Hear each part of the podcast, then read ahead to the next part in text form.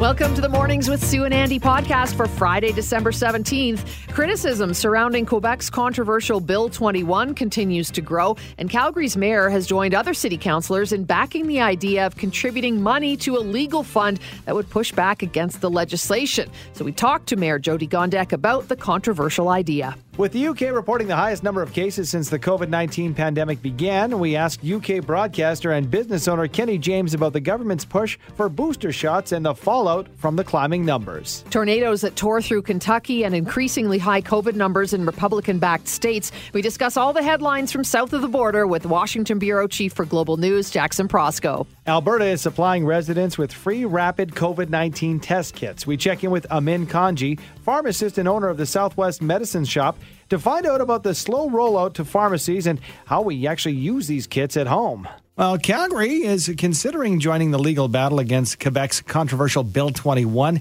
With details on this and all uh, having to do with Calgary and City Hall, we're joined by Mayor Jyoti Gondek for the last time this year. Is that right, Madam Mayor? You, you're taking off next Friday? You know what? If you want me on, I can join you next Oh. Friday. Okay. Don't say that because we'll It's sign you up. It's a We- date. We It's would official. miss you. Um, well, we can talk a little more Christmassy and uh, you know thoughts into the new year maybe uh, next Friday. But let's get down to this. And when we've talked about it, bits and pieces about this, uh, Calgary getting on board, we've had quite the light up on the text line. So tell us about this this plan to help fund the legal challenge to Quebec's Bill 21. Is is this a done deal that we're going to be sending some bucks? Well, so this week, Mayor Patrick Brown from Brampton sent out um, a tweet, and uh, I had a conversation with him, and we decided that it was important to send a strong signal that we won't stand for this in our nation. And there's a lot of people questioning why municipalities are getting involved in this way when there's absence of action from the federal government. This is what we've decided to push. It is not a done deal on the money yet. That is something that is coming to council on Monday.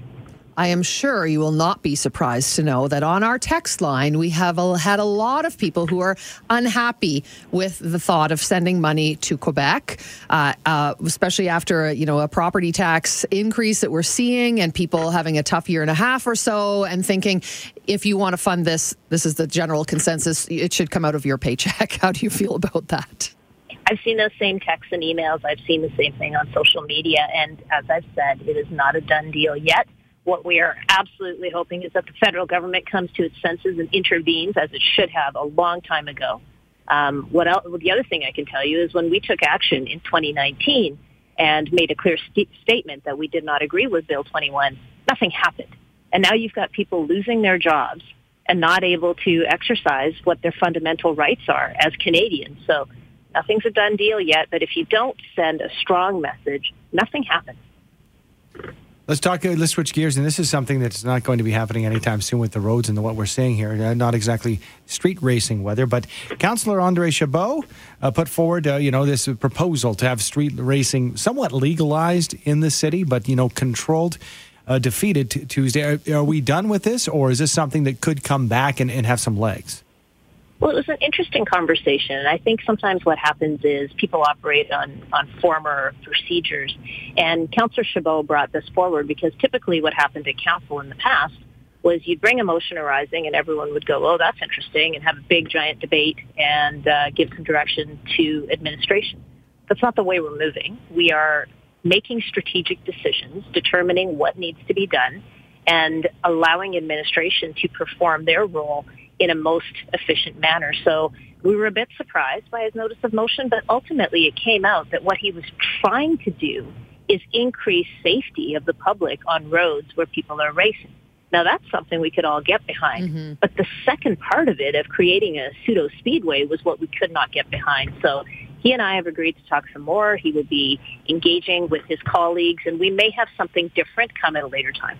You know, and I, I like that. I think even though the idea was shot down at this point, the fact that we're opening up discussions and thinking outside the box, and I think that's a positive thing with the new council that we have, Mayor, and with yourself. Just, you know, ideas that are outside the box. Now, not everybody's going to agree on everything, but we need to do come up with some new ideas and some new concepts. Some might work, some might not. And I think that's an okay idea. I think so too. And those are the discussions and debates we've been having. And um, it's been really good for building a, a collegial atmosphere at council. All right, let's talk about, you know, it's uh, not over yet, the 2021, looking into 2022. What can we expect uh, from the Green Line project? And I know that it's one of those things that it seems like we talked about it a lot, and then we have, you know, had a, a bit of a lull when it came to the Green Line. Well, when we talked about the Green Line, it tended to be quite contentious. So I'm happy we're not having those debates and fights anymore. Uh, now that all three orders of government are, are, on board with this project, I think we are just um, seeing and hearing not a lot because people are moving on with what needs to be done in terms of procurement and getting the line ready to go. My bigger concern continues to be making sure we have a proper cost estimate if there's more money available from other orders of government. So that's definitely something we'll be pushing. Uh, Mayor, I wanted to just mention this one to you too. Somebody texted in about uh, you know turning us into Van, East Vancouver with homeless camps. Uh, thoughts on on how things are progressing in terms of other ideas to help keep our homeless population warm? Those who don't want to be in the the the programs and the and the shelters that we have right now. It is an incredibly complicated issue, Sue, and it's one that um, keeps us up um, just last night, I was asking the team to make sure that we have an update today on how we took care of people last night in this terrible weather. We continue to work with our supporting agencies, not only those who are providing shelter, but those who would provide longer term housing and probably most importantly, those groups that intervene when people have issues with mental health and addiction and can really get them into a safer place for themselves. It is not going to be easy, but I can tell you this council is committed to taking action. Mayor Gondek, we have to take a quick break for traffic. Can you hang on for two more minutes with us? I can. And we are back as well with Mayor Jyoti Gondek. Thank you for sticking around with us. I want to go back because this is the thing we're seeing the most on the text line today and, and really over the past couple of days, Mayor. So let's go back to uh, the potential plan to help fund a legal challenge to Quebec's Bill 21. Now, uh, a text here says, I have a problem with Quebec's bill, yes, but the mayor doesn't have permission to spend our tax dollars on this issue. So can you explain if this were to go ahead and $100,000 from the city of Calgary was was to go into this fund to help fight the bill, where might that money come from? And what does that look like in terms of, you know, people saying that, you know, we've got an increase on our tax bills. So would that have any effect anywhere?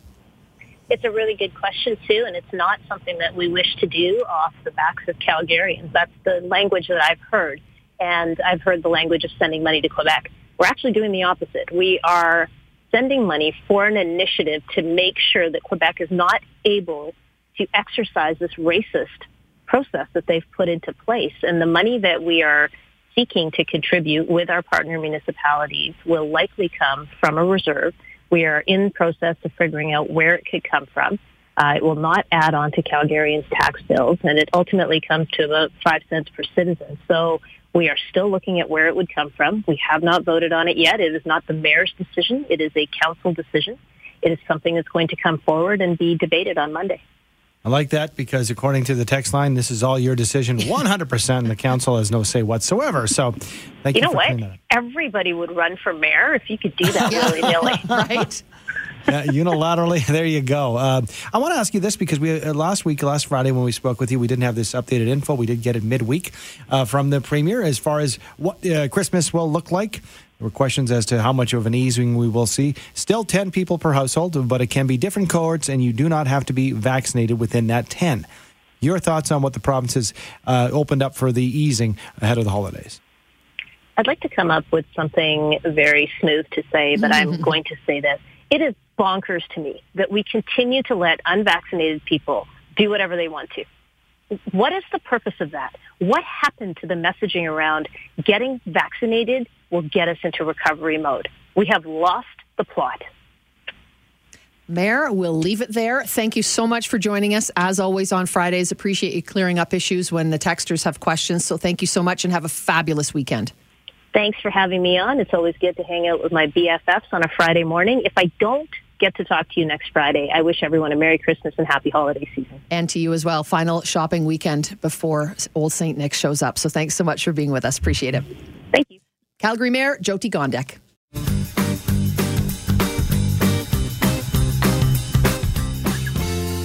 Yesterday, the United Kingdom reported the highest number of cases since the COVID 19 pandemic began, with over 88,000 new cases, breaking the previous record set in January of this year. Health officials have confirmed the first death also connected to the Omicron uh, variant on Tuesday. The country had massively accelerated its booster shot campaign in response. And to discuss the current state of COVID in the region, we're joined by Kenny James, a UK broadcaster and business owner. Good morning to you, Kenny.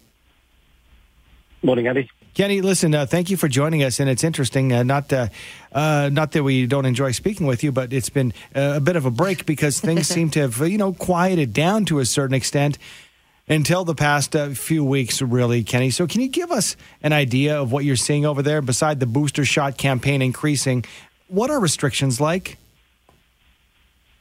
Well, this one came out of nowhere, Andy. As you know, it was only a matter of weeks ago, as you say, that this sort of name Omni first arrived, and it's now the the, the most virulent string uh, in the UK. Uh, things were getting back to relative normal. Uh, masks were being worn by those who choose, chose to wear them. Those who, who, didn't, the majority, I guess, weren't wearing them. All of a sudden now, uh, in shops, you need to wear masks. It's it's, it's uh, law over here now. Uh, also, just introduced as of last Friday, um, uh, sporting stadiums over 10,000 people masks must be worn. Nightclubs uh, take over 500 people, masks must be worn. For the moment, hospitality and restaurants and bars haven't been told that people have to wear masks, but uh, trade, for argument's sake, one of the bars I have, restaurants I have, we're 70% down in terms of trade. Wow, wow. Well, you know, it, uh, we're just reading that the, the first Omicron case found November 27th in the UK. So that's not a long time for it now to be you know, literally being reca- called as raging across the UK at this point. It, yeah, it's the fastest growing one now, Sue. It's it's it, it came from nowhere and it's hit, hit, everyone hard. Still, nobody really knows whether it's stronger or less strong than the, the Delta variant. Uh, people are saying that the effects aren't quite as strong, but it's much more easy to catch and, and, and spreads much more quickly, which is what we're seeing now. One of the things we're seeing here, Kenny, as uh, you know, we've been fortunate to certain sections of the country seeing a real uptick in Alberta, a modest uptick at this point. We're hoping we can keep ahead of that. But uh, when we talk about the Christmas season, uh, whatever we set as far as limits in gatherings, there's this sentiment uh, and an underpinned, you know, a sentiment that you know, people aren't going to really follow the rules because they're fatigued and they're sick of it. What is the mentality of the people in the UK ahead of the holidays? I think much like where you are, there's, there's, a, there's a tiredness now. There's a, there's a COVID tiredness. And Prime Minister Boris Johnson's been very keen to say that he thinks we should have a good Christmas this year, bearing in mind last year that we were very restricted in what we could do and where we could go. But then Chris Whitty, who's the chief medical officer in the UK, who gives all the advice to the government, him and his panel, uh, he's saying that he thinks we really should restrict who we spend time with this festive period, keep things small, keep it close family, and uh, be, be careful where you go and who you associate with. Kenny, experts are saying that Omicron spreading at a rate not seen with any previous variant, but that people are being a, a you know a, little less concerned about it because of the reports saying that it, it doesn't make you as sick as the other variants have. H- how is that affecting the healthcare system there at this point, though? Do you know in terms of hospitalizations? Is there any warning that the numbers are getting too high and, and might be overwhelming to the hospital system or healthcare system at this point? I was talking just this week, Sue, to, to a consultant medic over here. he works in the health system in the northwest of the UK, and he says that, that as far as he's concerned, they are already at capacity, and that's before we've had the real potential growth in the omnivirus that his hospitals and the associated hospitals in his area are already working at 100% plus. Mm. You know, Kenny, it's interesting because you would think, and, and we got the, the idea here that businesses were, were starting to emerge. And, you know, obviously some businesses lost during the pandemic, but really starting to get some traction. So I'm wondering your viewpoint, what you're hearing from other business owners, and you being in the hospitality industry, which would be, I'm sure, one of the busiest seasons of the year for you coming up here. What, what are you hearing from the business owners who are thinking, you know, here we go again? But in, in, my sector, which is, as you say, hospitality, uh, we would hope to make enough money throughout December to trade us through January, February, which are quiet months for us. Um, some businesses are saying they are 80% down in trade. We're seeing about 70% fall. Um, the uh, Rishi Sunak, who's our UK Chancellor of the Exchequer, has just come back from the US into the UK yesterday, and he says that he's going to be looking at some sort of help package for hospitality and those kind of businesses that, that are being hit really hard. The high street we will see in the coming weeks, because this week and next week are the big weeks, of course, pre-Christmas, the people shopping on the high street, and we'll see how they're affected in, in the next 10 days so, I would guess. Let's talk about those packages as far as are they focused on, you know, helping to subsidize the cost of employees or is it the cost of, of rent or leasing for some of these, uh, you know, uh, uh, businesses, particularly if you're looking at a hotel or a restaurant? He hasn't made the announcement as yet, Andy. Uh, we'll, we'll, get some idea, I think, today or tomorrow. Uh, but they're looking at sort of uh, reintroducing a, a, targeted furlough, again, where they'll pay a part of the wages of some employees for certain kinds of businesses. And I'm sure there will be some sort of uh, aid package as well for the general businesses that, that are going to be hit badly over the next six, eight weeks. Kenny, do you think this gets people sort of, uh, you know, amped up to get a booster shot? And, and is that something that the government is talking about and, and really sort of pushing right now for people? Yeah, government's pushing hard on it, um, but they're trying to get a million people a day now to get a booster in the UK. That's the target. It's that everybody that, that, that wants one and is eligible for it, uh, provided, of course, you had your, your, your two uh, previous jabs more than three months ago, uh, to get them all done by the end of December. Originally it was the end of January, but Boris Johnson, Prime Minister, brought it forward so that everyone can get a, a booster if they wish to, uh, and, and they are eligible before the end of this month. Kenny, uh, thanks once again for your time. We appreciate the update and uh, happy holidays mm-hmm. uh, to you over there. Thank you, guys, and to you as well. That is Kenny James, UK broadcaster and business owner. It's interesting. We've, we've had the chance to talk with him, and we've seen some highs and lows. And a lot of the times they've been, you know, ahead, well, they have been ahead of us when it came to the vaccinations, when it came to the cases and the variants that mm-hmm. have, have made their way through across the globe and it sounds like once again they're ahead of us. So is this, and we're seeing it in, uh, particularly in Ontario. I believe they had 2,400 new cases yesterday, 2,700 in Quebec. We've had uh, just under 500 yesterday. More restrictions in, in Ontario, 50% yeah. capacity going into buildings, etc. No, we saw the Montreal Canadiens, nobody in the stands to watch the game the other night. And that's a big question. Maybe we can even pose it to Dave in sports there because there are calls to, you know, maybe even put a pause on the NHL season maybe pull well, back what's happening to our Flames organization, you know, right? I mean, the whole organization is pretty much wiped out with positive testing. I think people have this trepidation to go back. But do we have any other option at this point? I don't know. I'm not uh, saying, and I know we might get those texts, Andrew, you just want to lock. I don't want to lock no. down. We never had a lockdown. But what do we do at this point? Uh, as we're hearing some countries saying that the boosters aren't going to be enough. Unfortunately, we, we thought we were finished talking about this for a while, but yeah. uh, COVID has reared its ugly head again with this Omicron variant. And they now say 70 times faster. That's how fast it spreads, 70 times faster than the Delta in bronchial tissue. So there are great concerns that even though it doesn't seem to be as deadly, yeah, it spreads way, way faster. So, uh, you know, I just think it has still stays top of mind. We still have to be careful. Well, and here's here's the real catch here uh, team from the University of Hong Kong broke it down, and that one stat you have right on the money 70 times quicker, the spread, uh, when you talk about the bronchial tissue. However, 10 times slower in lung tissue than the Delta variant. So the spread is there. Yeah. The severity not. But what this underscores, once again, when we've used that term, and it's another cliche, the pandemic of the unvaccinated, this won't have the severity. And if you've got the vaccination, great. But because it spreads so quickly, more people, and if you're one of those unvaccinated, this, this could be the chance that you get uh, coronavirus. And as we know, we have to watch those hospitalization numbers right now under control, but it can move pretty quickly. So be careful out there, friends. We are looking obviously south of the border right now. And earlier this week, boy, tornadoes that tore through Kentucky. Just horrific to see the aftermath, details on recovery efforts, and everything that's making headlines. Let's talk to Jackson Proskow, uh, Washington Bureau Chief for Global News. Uh, it's a mouthful to get that out this morning, Jackson. Happy Friday to you. Good morning. Happy Friday. Okay, so we'll talk COVID in a minute, but first off, let's talk about what happened in Kentucky. What's the latest on the recovery efforts? Those tornadoes were just unbelievable to watch how they just tore through the entire area. Yeah, and we were there uh, as of uh, last weekend for a few days this week, and it really was remarkable damage. I've certainly never seen anything like it before from a tornado. Usually, you think of tornadoes being sort of spot damage, where one block is hit or a couple houses on a block are hit, and everything else is fine.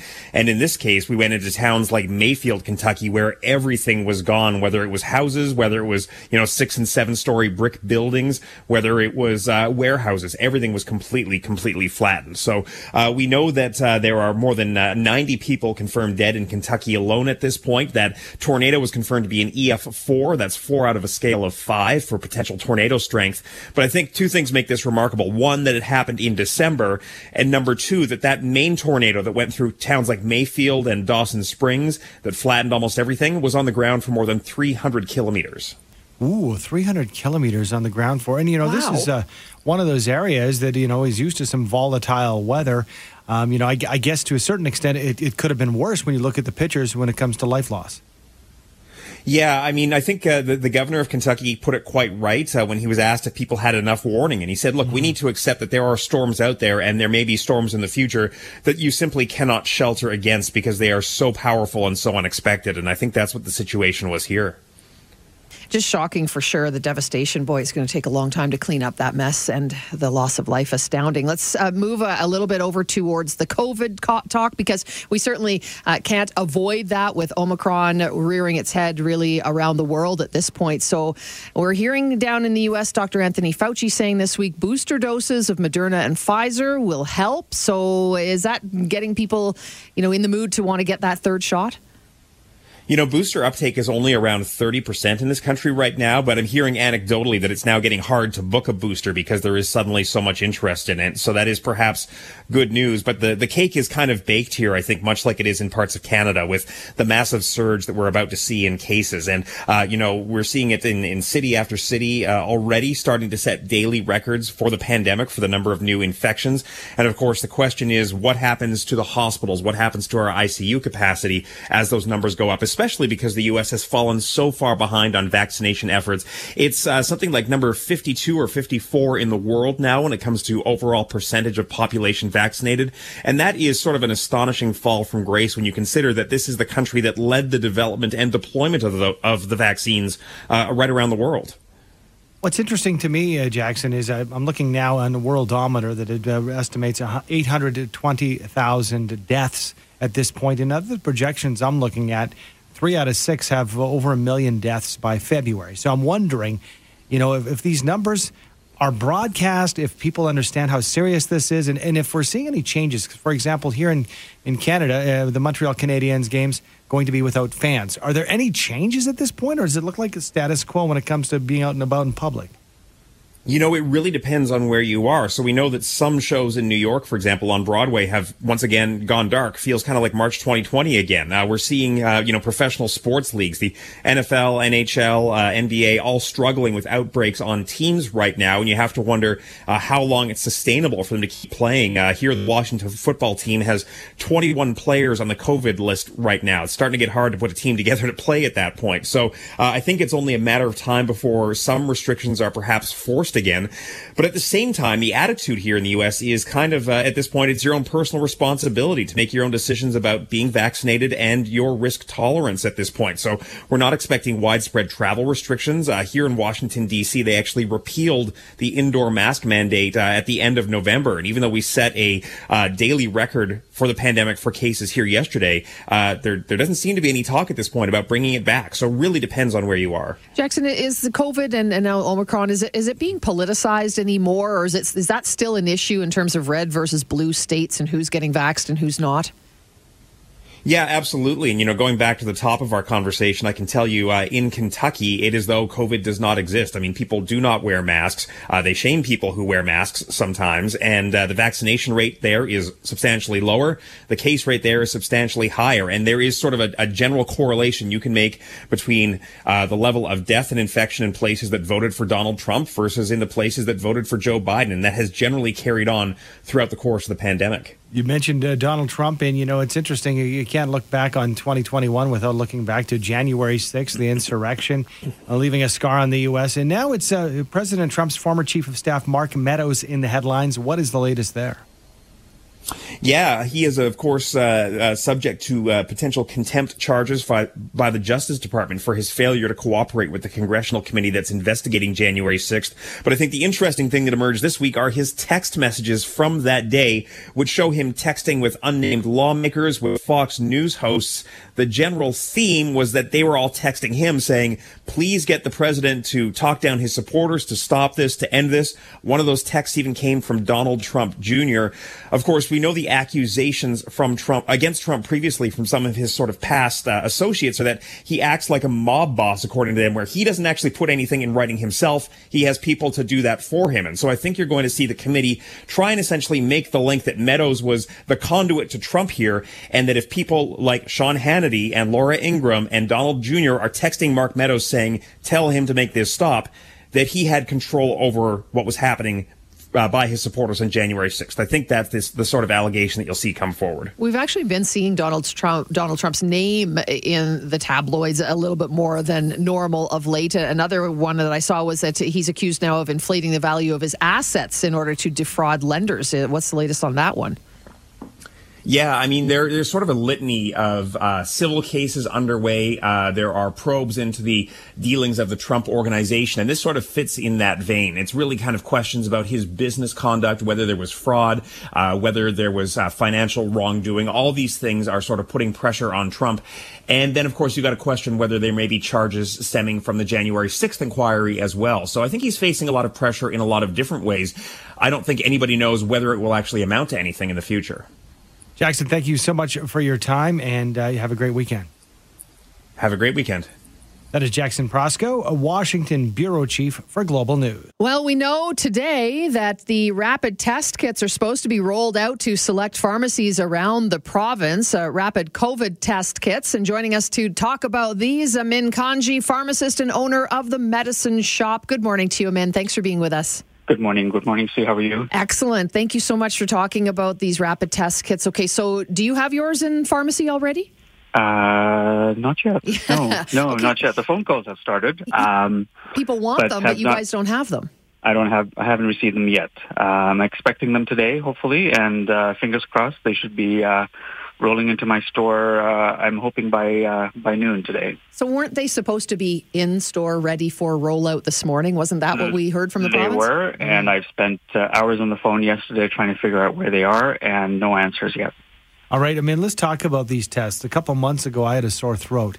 And mm-hmm. uh, so I had my first ever COVID 19 test. It was, uh, fortunately, I was negative. Um, and it was, I'm, I'm going to say this right now, it was the most uh, unpleasant experience of my life having that mm. three meter rod jammed up my nose. What, what, what do these tests look like? And, you know, I'm interested to know how we use them because, you know, in the hands of a professional, I, I feel comfortable. Is this something that right. the average person will have no issue with? So it's it's pretty easy to follow. I mean, as long as you follow the instructions that's included in the tests, uh, they are the nasal swab tests. Uh, obviously, you know, you do have to follow the instructions uh, to a T. Uh, you have to be able to read the results, which, uh, you know, you can get inconclusive results as well. Um, but again, it's all in, in how you perform the tests and, and being familiar with, uh, you know, how to read them and how to perform them. And if you do them, you know, the proper way, you should be able to get uh, a proper result, whether it be negative, positive. You do sometimes, you know, may get an inconclusive result as well, which means that you have to retest again. So could you kind of explain what it looks like? Is it like a giant Q-tip? You just kind of swab the inside of your lower nose? That's right. Yeah. So it's got a it's got a little bit of a, a like a small uh, plastic test tube. It's got a buffer solution.